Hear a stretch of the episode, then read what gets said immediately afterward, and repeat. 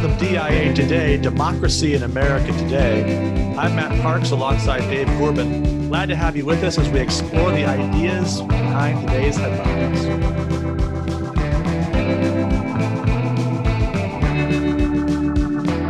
Happy fourth of July, Dave. Same to you, Matt. Happy Independence Day. How you doing up there in New York? Well, we're actually in Pennsylvania, so better yet. Um, we've been able to get out to my parents uh, out on the lake. I got there yesterday afternoon and kind of settling in. The kids are down by the water, so hopefully they won't burst in on us in the middle of recording, but they're having a good time. Uh, the weather is always beautiful out here. It's actually warmer than normal. It's like in the eighties, which usually it's like seventies. If it's eighty-five in New York, it's seventy-five here. How, how are things in Texas? Well, we have a real feel this weekend of one oh four to one oh eight, so uh, beginning okay. to experience the July and August Texas heat, and hard to believe that it's July and that uh, we have about a month before, hopefully, school begins. So it's uh, coming to its end, it seems. Uh, the summer turns so quickly. Well, the last three weeks, we focused on the pursuit of justice, and in some ways, that's maybe going to be our topic every week. But this week, we're going to focus on the meaning of the fourth of July, this episode will be published tomorrow on July fourth. We're going to focus on that in the context of the ongoing efforts to destroy, deface, remove statues and monuments memorializing key figures in American history. So let's turn to our headlines. Again, the, the center of the contemporary debate is the thousands of statues, monuments, and memorials that mark and sometimes laud people and events of historical significance. And there's been a lot written on this in the last several weeks, and obviously a lot done regarding this in the last several weeks. But one piece that really jumped out as especially thoughtful and interesting was written by Wilfred McClay, who's a history professor at the University of Oklahoma. Writing in First Things, he makes the connection between the material, the physical statues, and the philosophical categories and ideas behind them. So this is what he says: the pulling down of statues as a form of symbolic murder is congruent with the silencing of dissenting opinion, so prevalent a feature of campus life today. And my own academic field of history is entirely of a piece with the weaponizing of history, in which the past is regarded as nothing more than a malleable background for concerns of the present, and not as an independent source of wisdom or insight or perspective. Those caught up in the moral frenzy of the moment ought to think twice, and more than twice, about jettisoning figures of the past who do not measure up perfectly to the standards of the present, a present, moreover, for which those past figures cannot reasonably be held responsible. For one thing, as the scriptures warn us, the measure you use is the measure you will receive. Those who expect moral perfection of others can expect no mercy for themselves, either from their posterity or from the rebukes of their own inflamed consciences. But there's a deeper reason. It is part of what it means to be a civilized human being. It is, in fact, an essential feature of civilization itself to recognize the partiality of all human achievement and to cherish it and sustain it no less for that partiality. Now, he illustrates this principle by looking at the example of, uh, of Thomas Jefferson, whose words in the Declaration, despite his faults, became the blueprint, quote unquote, and the fountain for the civil rights movement, according to civil rights leader and longtime Georgia Congressman John Lewis. Well, Matt, I, I think that if, if you ever wanted to read an American history that is fair and impartial, that strikes the right balance in terms of the embrace of the country, a recognition of its faults, there'd be no better uh, history than McClay's Land of Hope. At the end of that book, he says something very interesting. He says that when you measure your patriotism, you have to do so recognizing that there are universal principles that we adhere to, and there are particular circumstances that we live in. And balancing and recognizing the universal and the particular is the best way to go about history and the best way to go about statecraft and, and citizen, citizenship. So I think you see that in his remarks there on thinking through what the tearing down of these monuments mean. I think there's a really important warning there from the standpoint of our expectations for others and, and for ourselves. Uh, are we really ready to be measured by the measure of perfection? And are we so certain that what we consider to be our considered judgments on what's right and what's wrong are, are so fixed that some years down the road, perhaps sooner than later, we won't find ourselves judged against some other standard. Yeah, and, and we're treating the, those who are tearing down these monuments as if they have a claim to justice to be made. But a lot of them, by the way, are not really making a claim for justice is more than they're making a claim uh, for anarchy uh, and the suggestion that there is no truth. And, and I think another great piece along these lines was written by Dan Mahoney this week on, on that zealous nature of the anarchic personality uh, that would kill uh, to erase history. Uh, simply kill just for the sake of killing. And, and Mahoney points out uh, in Dostoevsky's uh, work, The Demons, that that type of personality ought to be thought of with the greatest amount of distrust. So to the degree that there are rightful tearing down of statues is one thing, but if it's just that anarchic personality that's tearing down statues to tear down truth, to tear down principle or the idea of justice in and of itself, we ought to treat that type of person, I think, differently. So one of the centerpieces of this debate is the status in particular of Confederate monuments. And an interesting debate among conservatives in the last week or so on this point. Uh, Rich Lowry, the longtime editor of National Review, argues that conservatives should not, quote, reflexively oppose efforts to remove monuments to the discreditable Southern cause. He says, Confederate statues and symbols deserve to be reevaluated and often mothballed. The statues are an unnecessary affront to Black citizens who shouldn't have to see defenders of chattel slavery put on a pedestal, literally. He continues, it is impossible to evaluate these monuments without considering the context of why they were created. Many of them were created as part of the push to enshrine a dishonest, prettied up version of the Confederacy.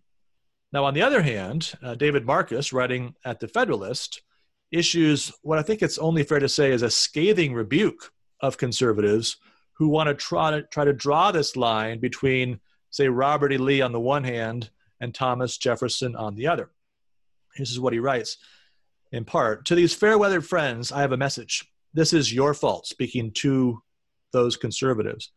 And you were well warned. For years, those of us with the courage to open our eyes knew exactly where this was going. It was never about the Confederacy or slavery or racism.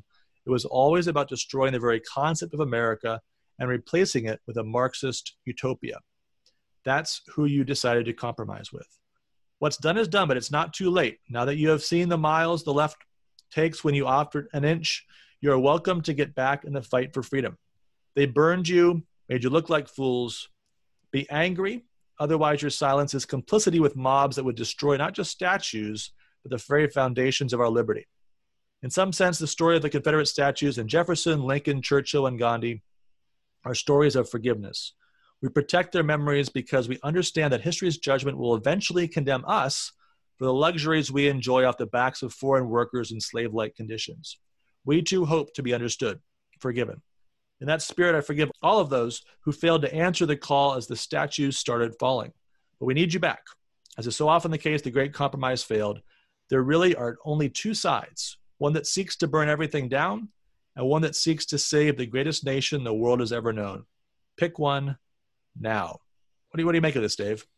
Well, I, I think it's excellent uh, and, and hopeful that um, Rich Lowry believes that we can make an appeal based upon reason nuance. I think a lot of what we're trying to do with this show in breaking down an issue further and kind of looking at um, the, the many aspects of it is to make that call for a nuanced view.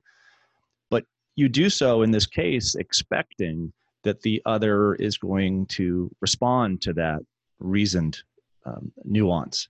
And I just don't see much of that on college campuses. I haven't seen much of that in, in my thirty years in the public square. Uh, I don't think it's an either-or scenario where you should give up on reason nuance. So I think at the end of the day, uh, Marcus is right, that, that there has to be a fortitude that goes along with a reasoned appeal. And if that fortitude is not there or is hiding in the background, usually you uh, and your nuanced approach will be trampled upon rather than win the day. I think one of the weaknesses of the present conservative movement and moment is that there's this tendency to want to beat the left by imitating the left. And so if the left fights no holds barred and won't listen to reason, then we need to respond. There's no fine lines to be drawn. There's no reasons to articulate, or there's no subtle claims to try to negotiate. And, and the further claim that if you want to make those nuanced arguments, then you're probably in it for the money, protecting your reputation, worried about being canceled, worried about people calling you mean names. And so we end up with a really a lack of candor within the debate on the, on the, on the right about what the debate really entails. And we, we're not willing to charitably view the motives of others as they, as they try to figure out the best approach to responding to a moment where it's, it's absolutely the case that reason is scarce, that a willingness to debate, to make nuanced judgments, absolutely scarce. There's no question about that. And yet, I don't think there's any way forward without still trying to do that. Now, you can do that in a cowardly way. You can do it for cowardly reasons. But the most persuasive argument at the end of the day is an argument that's actually true.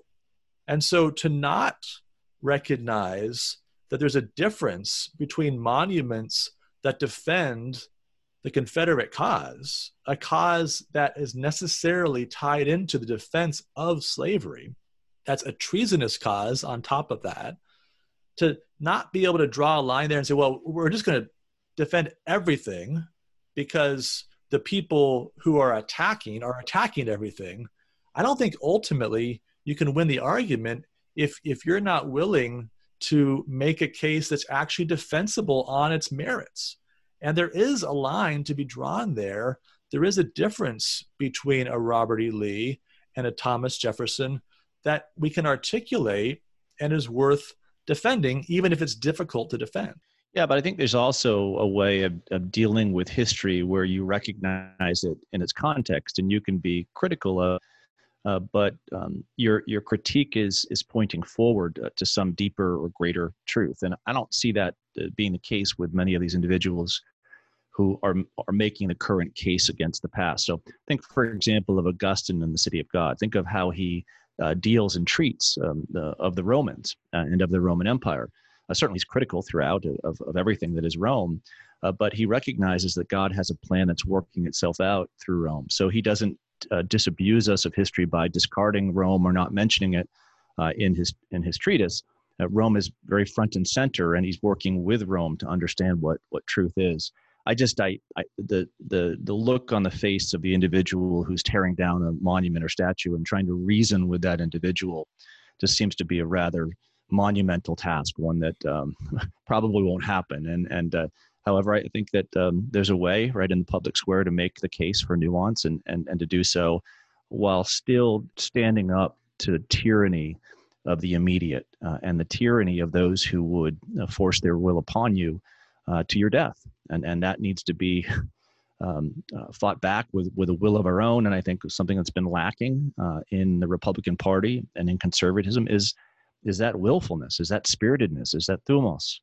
Uh, it just it's it, it's hard to be found in the last thirty or forty years in the party and the deals that it's made, et cetera. So, led to a lot of exasperation. I'm I'm sure that's part of Marcus's exasperation, but. Uh, I agree with you, Matt. That doesn't mean that we give up on reason and, and making a case for a just argument. And of course, there's no reason why any monument needs to be torn down.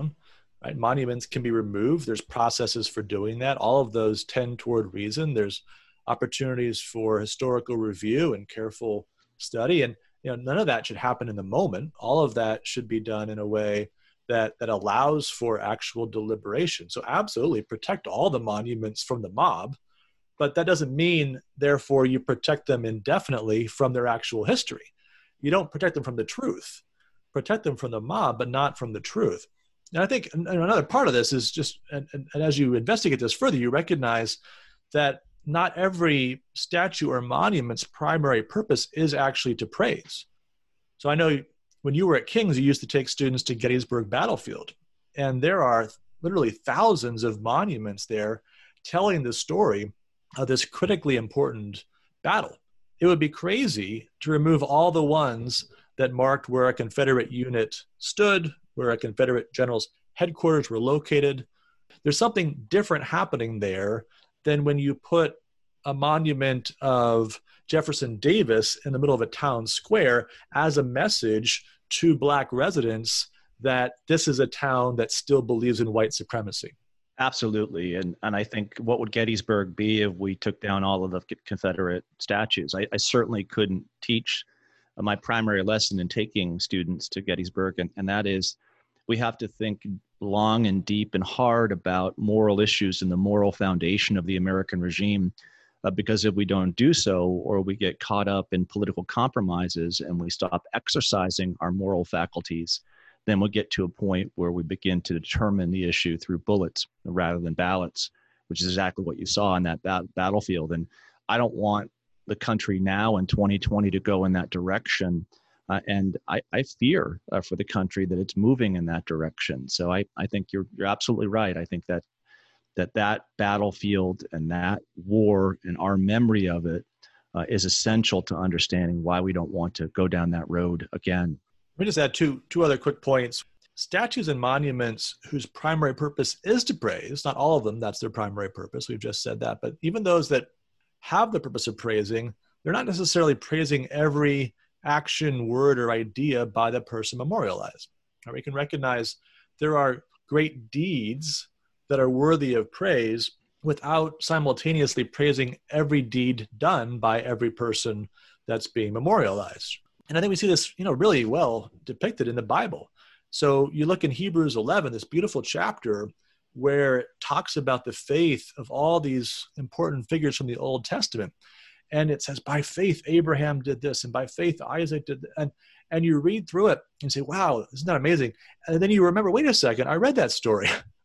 I read that story in Genesis or Exodus, and it, it seemed like it was a little more ambiguous there. I w- it wasn't quite as clear that that was actually a great act of faith. There seemed like there was some disbelief that was mixed into all that. Well, the Bible has both. The Bible has that version of Hebrews eleven that tells the story, look, there was faith there. There was this, this God's eye view that sees that mustard seed, perhaps, of faith, and yet can laud that. And it also has the rest of the story. You can go back and read about it, and you can see that. We can do those things with historical figures.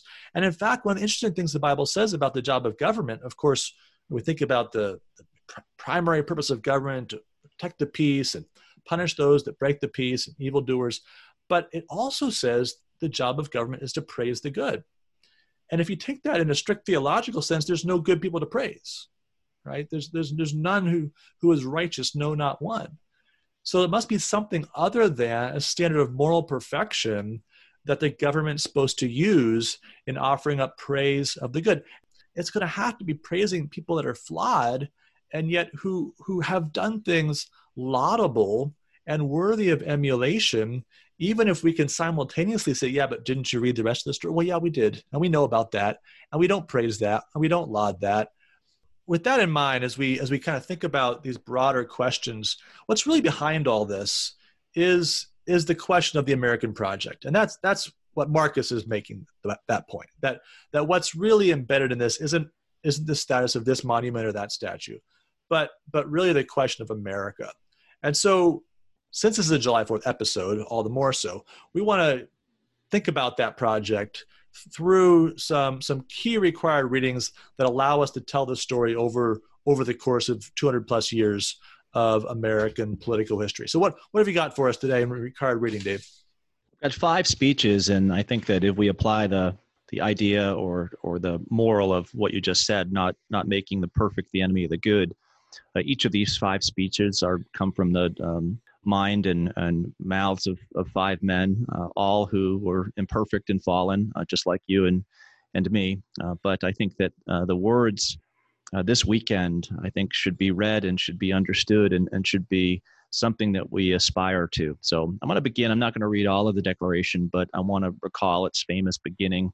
When in the course of human events, it becomes necessary for one people to dissolve the political bands which have united it to another, and to assume among the powers of the earth the separate and equal station to which the laws of nature and of nature's God entitle them, a decent respect to the opinions of mankind requires that they should declare the causes which impel them to the separation.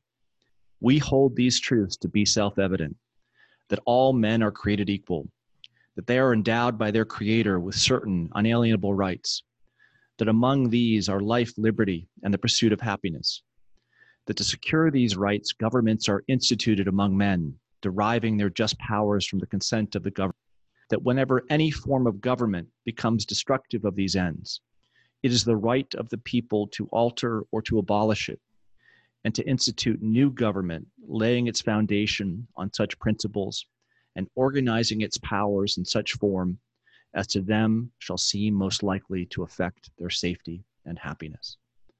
So what do you make of, of those words, Matt? I know that you've taught the Declaration multiple times. When I read those words, what comes to mind? Well, we could probably spend a month's worth of podcasts unpacking that one passage, and it would probably be a good exercise for us and, and for our listeners. But I guess there's two things that I think about when I teach the Declaration before I even get to the details of what's it mean to have a right to life, liberty, pursuit of happiness, what are we talking about when we say people are equal, and, and all those details. I say, let's, let's just start with the account of human nature that that's embedded in this opening paragraph and a half of the Declaration. And there's really two fundamental claims it's making about who we are as human beings. The first one is that we are responsible moral agents. We often just jump right to, we hold these truths to be self-evident, but there's that first paragraph that explains why there actually is a document itself. You know, Independence Day is July second, not July fourth. July second, they approved the resolution that Richard Henry Lee had proposed back in June that said we are and of right ought to be free and independent states. So that was that. Independence Day, if you want to celebrate the mere fact of independence, celebrate July second, not July fourth. July fourth is Declaration of Independence Day. And there's a reason why you had to give reasons, because human beings are responsible moral agents. And their actions, not just the British actions, but their actions have to be measured against the bar, as they put it, of the laws of nature and nature's God. And they have to be able to give reasons that, that other people, other responsible moral agents could actually say, yeah, that's right. What they're doing is, is good, is just.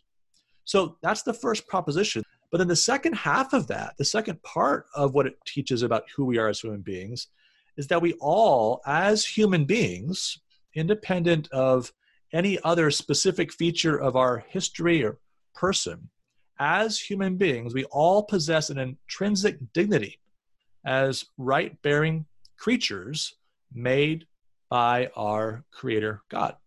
And so we have the dignity that comes along with that, along with the responsibility.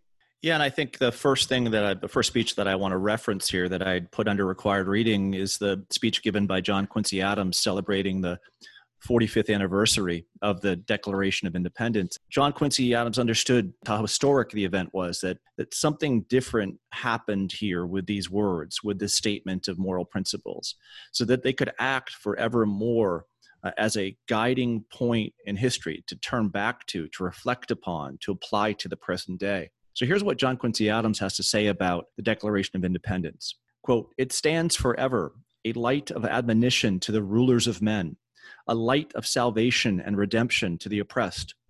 So long as this planet shall be inhabited by human beings, so long as man shall be of social nature, so long as government shall be necessary to the great moral purposes of society, and so long as it shall be abused to the purposes of oppression, so long shall this declaration hold out to the sovereign and to the subject the extent and the boundaries of their respective rights and duties, founded in the laws of nature and of nature's God. Five and forty years have passed away since this declaration was issued by our fathers, and here are we, fellow citizens, assembled in the full enjoyment of its fruits, to bless the author of our being for the bounties of his providence, in casting our lot in this favored land, to remember with effusions of gratitude the sages who put forth and the heroes who bled for the establishment of this declaration." Well, Quincy Adams knew well, right, that not everyone was enjoying benefits of, of that declaration. The center of the passage that you read is this reminder that governments have limits to their power, and that the foundation of that is a law given by God that comes before governments. So we recognize that governments have a certain responsibility. We should be grateful when governments are doing their job. We we would not do well without government. And we have moments in the last weeks where we've seen glimpses of what it looks like to not have government and the trouble that follows. But governments do serve a purpose, a positive, good purpose under a responsibility before God. And the Declaration lays that out in a very clear way. And he also, you know, he's he's classic second generation statesman. I mean, his father's John Adams. So he's the next generation. And so much of his statesmanship is centered upon keeping faith with the founding and the continual need to renew our pledge to respect the limits of that government, and especially for the majority.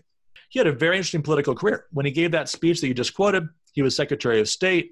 He then becomes president for four years. And then, you know, he's sixty plus years old. He's one-term president, disappointed when he loses his rematch with Andrew Jackson in eighteen twenty-eight.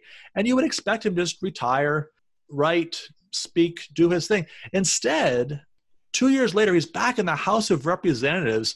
He spends the rest of his career as a member of Congress, particularly pressing for justice for slaves, and particularly pressing his generation to close the gap between the ideals of the Declaration and the actual practice of his day, which was getting worse during this period.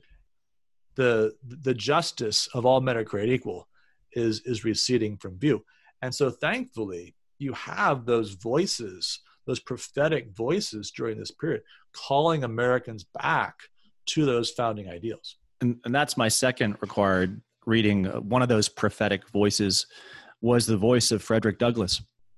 Uh, in his What to the Slave is the Fourth of July address, his answer as to uh, what what the Fourth of July is to the slave is is generous on on many fronts, uh, a generous accounting uh, of the mind and actions of of the men who put in place uh, American independence, but a realization, right, that something is missing here, that that gap exists between the promise of the Declaration and the reality of American life in eighteen fifty-two uh, for an African-American. Douglass uh, says the following uh, to his audience. Fellow citizens, pardon me.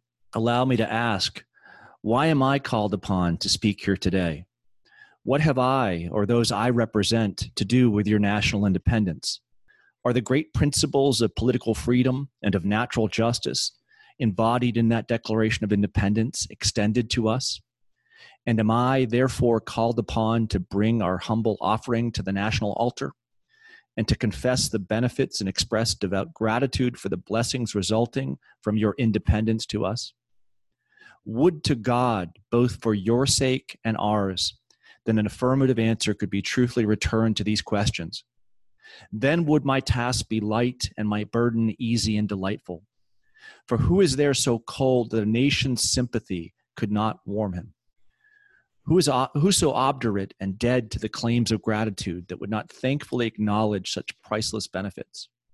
Who so, so solid and selfish that would not give his voice to swell the hallelujahs of a nation's jubilee when the chains of servitude had been torn from his limbs?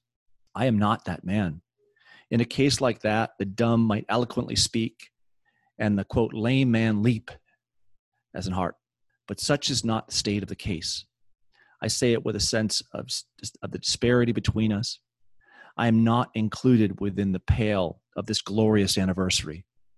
Your high independence only reveals the immeasurable distance between us. The blessings in which you this day rejoice are not enjoyed in common. So Matt, what do you make of, of that speech? And, and we know that Lincoln uh, is beginning to come back on the scene. And, and how is Douglass connected to Lincoln? And how are their sentiments about the Declaration connected? Well, one of the things that's most powerful in that speech is the way that he speaks of your independence, your nation. And yet, when it comes to the Declaration's principles, those are universals. Those are the, those are the possession not just of Americans, black and white, but of people the world over.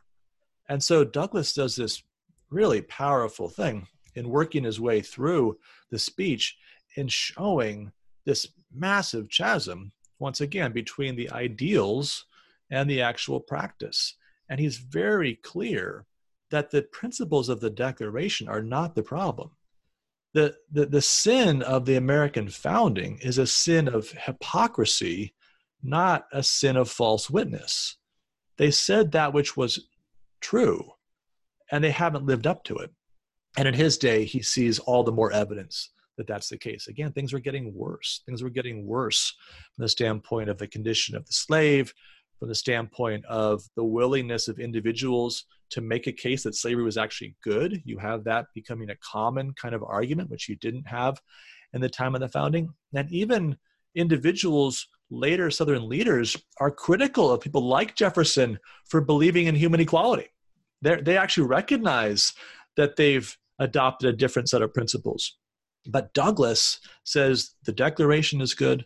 The Constitution he calls a glorious liberty document, properly interpreted, properly understood, but the practice is abominable. And he hits the government, and he really hits the church, the American church, which has allowed this, which has, has justified this, which is, has given scriptural coverage for slavery. Now, the second part of your question, you were asking about the connection between Douglass and Lincoln, and that's probably three more episodes uh, of a podcast, and uh, I teach about that. If you're a King's College student listening, take our Lincoln seminar, Lord willing, next spring, and we'll have a lot to say about Douglass. We read hundreds of pages of Douglass and lots of Lincoln. But I think the short version of this is just to recognize here are two people who both believe that when the Declaration says all men are created equal, it actually means everybody is equal. Not everybody is equal in every respect, but everybody is equal in the same sense we were describing earlier, has that equal dignity as rights-bearing creatures made in the image of God.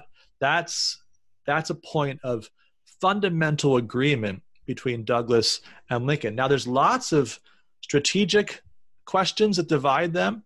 There's a very interesting story that can be told there of how Douglass um, warms to Lincoln over the course of his presidency, very suspicious of Lincoln's motives. And, and yet by the end of Lincoln's presidency, there's a genuine friendship there that he describes in his, his third autobiography. So we could say a lot about that. But, but the, the move from eighteen fifty-two to eighteen sixty-one is a move of ever-deepening crisis. And it's that crisis, as it's reflected in things like the Kansas-Nebraska Act, eighteen fifty-four, that brings Lincoln off the political sidelines. Stephen Douglass, who's the key figure in putting together that compromise of eighteen fifty finally, is, of course, the person that Lincoln will be rivals with in Illinois. Uh, and then for the nation, they'll run against each other in eighteen sixty for president. By the time you get to the spring of eighteen sixty-one, of course, now we've got tensions leading ultimately to civil war and the breakdown of, of the Union. And, and a breakdown that's really grounded, as Lincoln puts it, in the fact that we have a house divided. And in what sense is the house divided most fundamentally over the question of human equality? Yeah, so I want to assign on, on that front the, the address that Lincoln gives, the July fourth address that Lincoln gives right at the beginning of the Civil War. So we're talking eighteen sixty-one. Uh, so within this speech, and I think of particular importance is uh, the question of uh, how do you move forward with differences? So he says, uh, at the end of the speech, he says, uh, our popular government has often been called an experiment. Two points in it our people have already settled: the successful establishing and the successful administering of it. One still remains: its successful maintenance against a formidable internal attempt to overthrow it. It is now for them to demonstrate to the world that those who can fairly carry an election can also suppress a rebellion, that ballots are the rightful and peaceful successors of bullets, and that when ballots have fairly and constitutionally decided, there can be no successful appeal back to bullets, that there could be no successful appeal except to ballots themselves at succeeding elections. Such will be a great lesson of peace, teaching men that what they cannot take by an election, neither can they take it by a war, teaching all the folly of being the beginners of a war. So there, yeah, I think you, you realize Lincoln's recognition that there can be a difference of opinion on issues. Certainly there were differences of opinions leading up to the Civil War. But once that those opinions have been decided with an election within a representative republic, the government runs its course until the next election. And I, I think these words, by the way, are of incredible importance to us today in twenty twenty. What's going to happen come November of twenty twenty when we have an election? Are we going to be willing uh, to work with its results? Are we going to be willing to accept its revol- results? I wonder what will happen. I hope that that uh, nothing will happen and that we'll accept those results. But uh, here you have Lincoln, I think, you know, recognizing uh, that we must be peacemakers, not beginners of wars because of the ideas uh, that uh, tear us apart. Yeah, you know, one of the things that's, I think, so powerful in Lincoln's work is that he's really thought deeply about the consequences of the statement, all men are created equal, and the political implications that follow.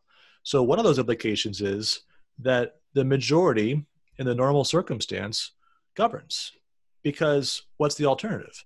Well, we could say, well, everybody has to agree, but in that case, there's actually no government, right? If, if I, as a person of one, can stop any government from acting, then I'm not actually under government. This is anarchy.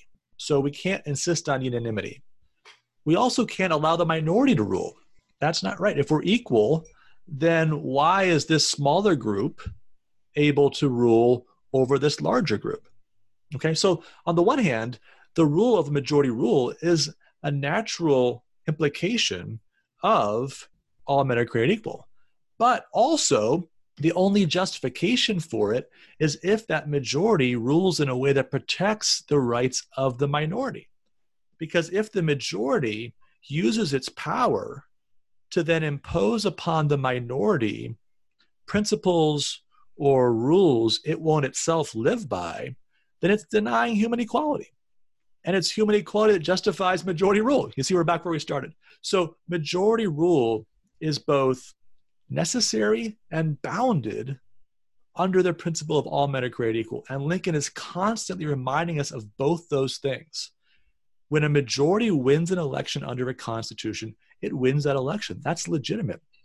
It then carries with it the responsibility of acting so that all, all will find their good under that victory. The majority has no right to then punish its enemies and do harm to others, but it does have a right to rule in accordance with the law of the Constitution. And I think if we could really get that full picture of what it means for human beings to be equal in the political context in which we're describing this, then our, our elections would be spirited. They would still be perhaps ugly in certain ways, but we would come out of them, number one, not worried about the legitimacy of the majority's win, and two, not concerned that all my most vital rights were on the ballot. That if I lost the election, I was losing something I valued, but I wasn't losing everything that I valued, the most fundamental things that I valued. And that's, that's what Lincoln is getting at here, that to appeal from the ballot to the bullet is to make Republican self-government impossible.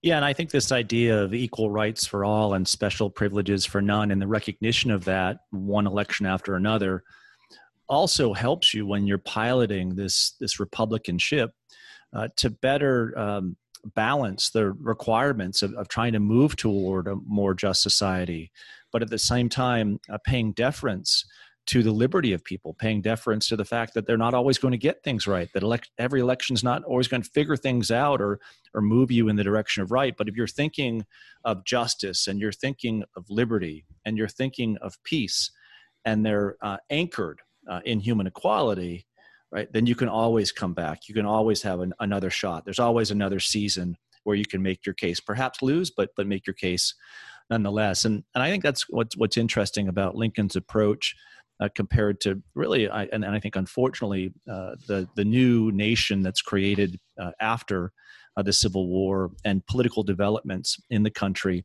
uh, from eighteen sixty-five uh, onward. Uh, there's a great book uh, titled The Metaphysical Club, uh, written by Louis Menand, an M I T historian, where he takes up really uh, the intellectual forces that, that shaped the new America uh, after the Civil War. And he very much there suggests that it's not kind of a Lincolnian republicanism that wins the day, uh, but a romanticism, the romanticism of Ralph Waldo Emerson that has an influence on uh, the, the creation of pragmatism as an idea and later progressivism, really the main thrust of American history intellectually at the end of the nineteenth, early twentieth century.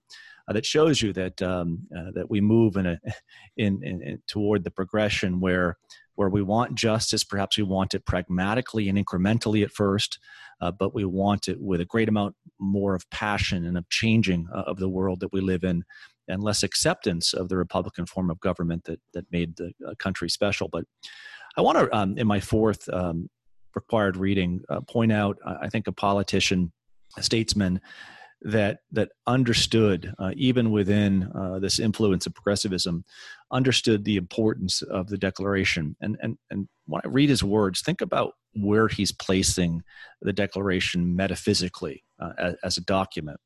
This is Calvin Coolidge um, giving an address on the Declaration. About the Declaration, there's a finality that is exceedingly restful. It is often asserted that the world has made a great deal of progress since seventeen seventy-six, that we've had new thoughts and new experiences which have given us a great advance over the people of that day, and that we may therefore very well discard their conclusions for something more modern. Here, this, this, we could fall into this historicist trap. But that reasoning cannot be applied to this great charter. If all men are created equal, that is final. If they are endowed with inalienable rights, that is final. If governments derive their just powers from the consent of the governed, that is final. No advance, no progress can be made beyond these propositions. If anyone wishes to deny their truth or their soundness, the only direction in which he can proceed historically is not forward, but backward toward the time when there was no equality, no rights of the individual, and no rule of the people.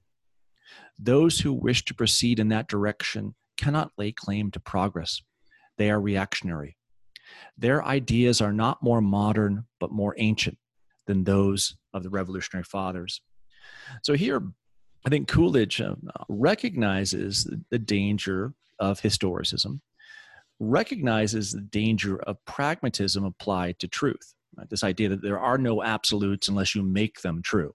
There is no equality unless you make it true. So, so truth as a principle that is final, the Declaration containing principles that are final, cannot be true. They have to be made by the latest generation or unmade by the latest generation. If they're made or unmade based upon the decisions of men in any given day, right, then we really leave it to people, right, to embrace the morality of, of human equality, and we can't.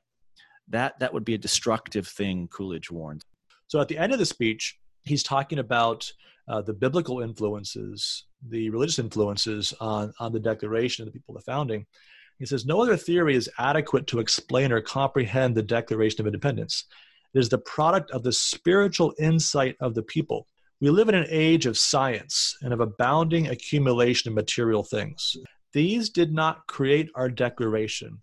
Our Declaration created them. The relationship between the material and the spiritual. The spiritual, getting that right, released all kinds of energy that produced the amazing material things that Americans were marveling at in nineteen twenty-six. We laugh at the state of their technology, but they had gone through an amazing revolution. They'd gone from riding on horses to riding cars. They had planes. They had communication technologies that no one had ever conceived of. But, Coolidge says, the fact that you've made a lot of progress in technology doesn't actually say very much about where you are morally. And in fact, that material progress, which you're so proud of, rests fundamentally, depends fundamentally upon the matters of the spirit. Yeah, and you can also see, and especially applied today, that uh, all of those energies now released, electricity, for example, that allows us to do the show, you in Pennsylvania, me in Texas.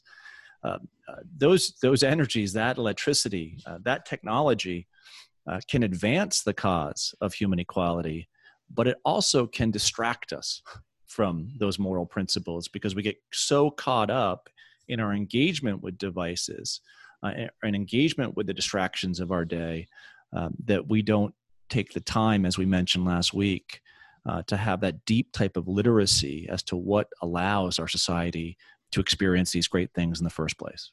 Now, the last uh, thing I want to assign uh, for today um, is a speech uh, by Ronald Reagan in uh, July fourth, nineteen eighty-six. Uh, the Statue of Liberty had been uh, refurbished, and, and upon uh, it uh, uh, being shown uh, to the American people once again, and its meaning being shown to the American people once again, uh, Reagan tried to capture the spirit of that day. So Reagan in this speech talks about the reconciliation uh, between Thomas Jefferson and John Adams. As you know, uh, that Declaration of Independence is, is a common work of the two of them. Jefferson gets credit for its authorship, but John Adams was fundamental to its passage in the Second Continental Congress. They both, of course, had a rivalry uh, at the beginning or founding of the country. Uh, Adams, of course, um, a Federalist, and, and uh, Jefferson, the founder of the Republican Party. But as they retired from politics and began to write letters uh, back and forth to one another, they began to see uh, the true uh, meaning of what they had done. Uh, and that ultimate reconciliation of Jefferson and Adams leads Reagan to say of the two of them, it was their last gift to us, this lesson in brotherhood, in tolerance for each other, this insight into America's strength as a nation. And when both died on the same day within hours of each other, that date was July fourth, fifty years exactly after that first gift to us, the Declaration of Independence. Reagan goes on to say, my fellow Americans, it falls to us to keep faith with them and all the great Americans of our past. Believe me, if there's one impression I carry with me after the privilege of holding for five and a half years the office held by Adams and Jefferson and Lincoln, it is this, that the things that unite us, America's past of which we're so proud, our hopes and aspirations for the future of the world and this much-loved country, these things far outweigh what little divides us. And so tonight we reaffirm that Jew and Gentile, we are one nation under God, that black and white, we are one nation indivisible, that Republican and Democrat, we are Americans. Tonight, with heart and hand, through whatever trial and travail, we pledge ourselves to each other and to the cause of human freedom, the cause that has given light to this land and hope to the world. Could you imagine if in a back-to-back press conference, both President Trump and former Vice President Joe Biden spoke those words two days prior to the election, that whoever wins this election wins this election, but at the end of the day, we have more in common than what draws us apart. Imagine that the effect that that would have on the election and on the people voting. Well, we're going to now turn to our second to last segment where we open the grade book. And since it's July fourth, we're going to stick with that overall theme. You may know that in March of nineteen thirty-one, President Hoover signed a bill which declared the Star-Spangled Banner to be the national anthem. And today, as we're in this broader debate about monuments and statues, as we've been speaking about, there's something of a movement afoot to change the national anthem. So we're going to grade quickly three possible contenders for the national anthem, starting with the Star-Spangled Banner. What grade would you give our current national anthem, Dave?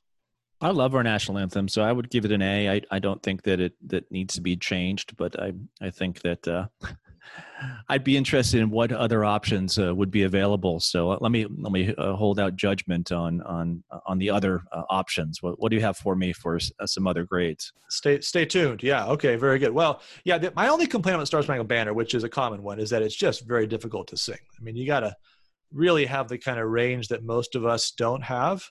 Yeah, I'll give it an A minus um, with the caveat for the tune. All right, so another contender, which actually even nineteen thirty-one was a contender for the status of national anthem and has been considered certainly ever since, America the Beautiful, a poem originally published um, under the name America, a poem for July fourth. So that was the original vision. It was revised a couple of times. The final version is the version that we all know uh, by Catherine Lee Bates in nineteen eleven, the final poetry collection when she put that together. How about America the Beautiful? If we had to adopt a, a different song, what about America the Beautiful, Dave? Well, there's three lines from that that are just beautiful words. Uh, America, America, God mend thine every flaw. Confirm thy soul in self-control, thy liberty and law. Those are beautiful, beautiful words. Boy, if we could apply that to our current predicament, we'd be in much better shape. So I, uh, if, I guess if you were going to substitute anything uh, for the Star-Spangled Banner, I think that would be a pretty good place. I'd, I'll give that an A. Uh, the, the words of, uh, of, of that are so beautiful. Yeah, it's it's a really powerful one. Of course, you're, you're quoting from the second verse there, which is less well known. The first verse kind of focuses on the beauty of, of American geography and the different colors, kind of the imagery that comes along with that. But you know, she talks about the ideas, the political experience as the as the poem unfolds. So yeah, it's a great, great song, very singable and uh, very beautiful lyrically. I'm going to give that one an A. All right, our third option is a little bit different, and we wouldn't bring this up except that it has been suggested. So one of the people that's uh, concerned about the Star-Spangled Banner, about Francis Scott Key, and involved in the movement to replace the national anthem, um, a man by the name of Kevin Powell, argues that a good replacement would be John Lennon's Imagine. And Mister Powell says, it's the most beautiful, unifying, all people, all backgrounds together kind of song you could have. So imagine, Dave, imagine as the national anthem. Well, if I remember correctly, I think it begins, uh, imagine there's no heaven. So unifying all people, all backgrounds together kind of song. Uh, what part of, of that statement strikes you as unifying? I think unifying for those who, who don't believe in heaven, but there are a good percentage of us that, that do. So I'm not quite sure where Mister Powell is going there, but I, I probably uh, I probably wouldn't go with Imagine as my favorite. Okay. All right. Yeah. I mean, I think that's that's a fair critique. And as, as the rest of it unfolds, imagine there's no countries, no religion, no possessions. Is the problem an inside-out problem or an outside-in problem? Uh, imagine the problems are all out there. We're good. The environment's bad, fix the environment, you get good things. I think the reality is, if you actually study history, and certainly if you study the scriptures, it's actually an inside-out problem. It's out of the abundance of the heart that the mouth speaks and the hands move, and all the rest of the troubles of the world come out of the evil of the human heart. This is the irony. If you want the outcome that Imagine imagines, if you want that universal brotherhood, the things that they're proposing as the steps are actually almost the last way to get there. The, the hope of brotherhood is in, is in Christ's millennial kingdom, not a world without God, not a world without religion, possessions, or countries. So can I, can I put in an entry of my own here just to, we're talking, you know, contemporary songs and all the rest that capture the spirit okay. of the age. So all right. I, I mean, you're, you're allowed to do this. This is your show too. So I'm trying to think like where people are right now. We've had, you know, the, the terrible influence that COVID nineteen has has produced with result to death and, and all the rest. Uh, we have businesses that are, are, are failing. Uh, we have a country that's divided. Uh, we have um, a politics that, that divides us. And so I, I'm, I'm thinking something around the time of Imagine, but with a little bit of a different beat. You know where I'm going here, Matt? Can you think of where we're going as a country? I think I do, Dave.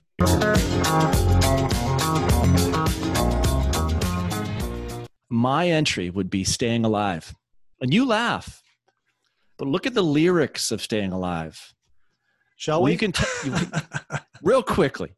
Well, you can tell by the way I use my walk. I mean, you could substitute. You could tell by the way I wear my mask. Nice. I'm a woman's man. No time to talk. But it gets better, Matt. Uh, that that song is so. That song is prophetic in many ways. We can try to understand the New York Times effect on man. All the mainstream media has a tremendous influence upon us. The Bee Gees knew that in the nineteen seventies. But the Bee Gees also talk about inclusion. Whether you're a brother or whether you're a mother, you're staying alive, staying alive. And there is mention of heaven in Staying Alive. Got the wings of heaven on my shoes. I'm a dancing man, and I just can't lose. And finally, the existential, existential despair. You probably don't remember this from the chorus at the end.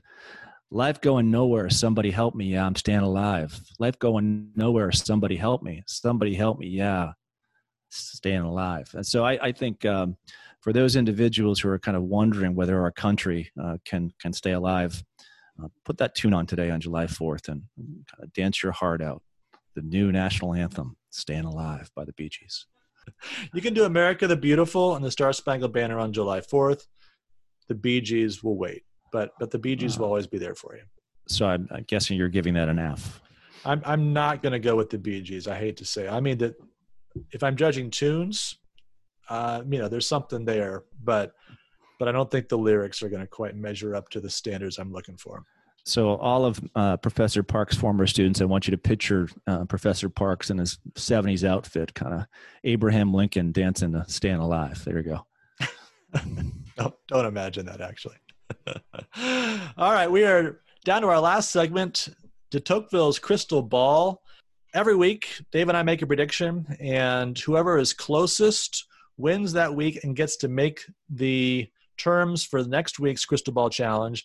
Last week, we predicted the state of the presidential race. So we noticed that over the last couple of months, really over the last month in particular, that the race had gone in a new direction, that Joe Biden, who had been trailing Donald Trump, at least in terms of predictions and expectations for November, was now ahead by an ever-increasing margin. And so the question that I asked Dave last week was, would that margin be greater a week down the road, that is today, or, or would that margin have narrowed?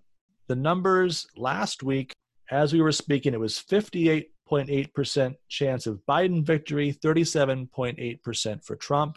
And today at noon, it was fifty-eight point nine percent for Biden and at a thirty-six point six percent for Trump. I had said the gap would widen. David said it would narrow. I win. I think there's some timing there, too. I mean, the fireworks are going to go off uh, over Mount Rushmore. Uh, well, this show will be released uh, on July fourth. But last night, those fireworks over Mount Rushmore, President Trump speaking to the American people, perhaps a good photo op, but I, I still think that would have moved moved things in my direction. We'll see. We'll uh, see how that goes. Uh, I think I think it's still a race, though. I think people who are are, are thinking that this thing is over Uh, are hoping that it's over, which I is don't not. think the calendar changed since last Friday, though, if I remember correctly. So I, I think, I think you had all the information that you needed in order to make your projection. So now I get to pick the challenge for this week, and again, keep with our July fourth theme as we previewed briefly last time. We've got to predict the Coney Island hot dog eating contest. Now it's sad that this year there won't be an audience. That's definitely a big part of that contest. But there will still and always be Joey Chestnut. Joey Chestnut, who's won twelve of the last thirteen hot dog eating contests. The question for you, Dave, does he get thirteen out of fourteen?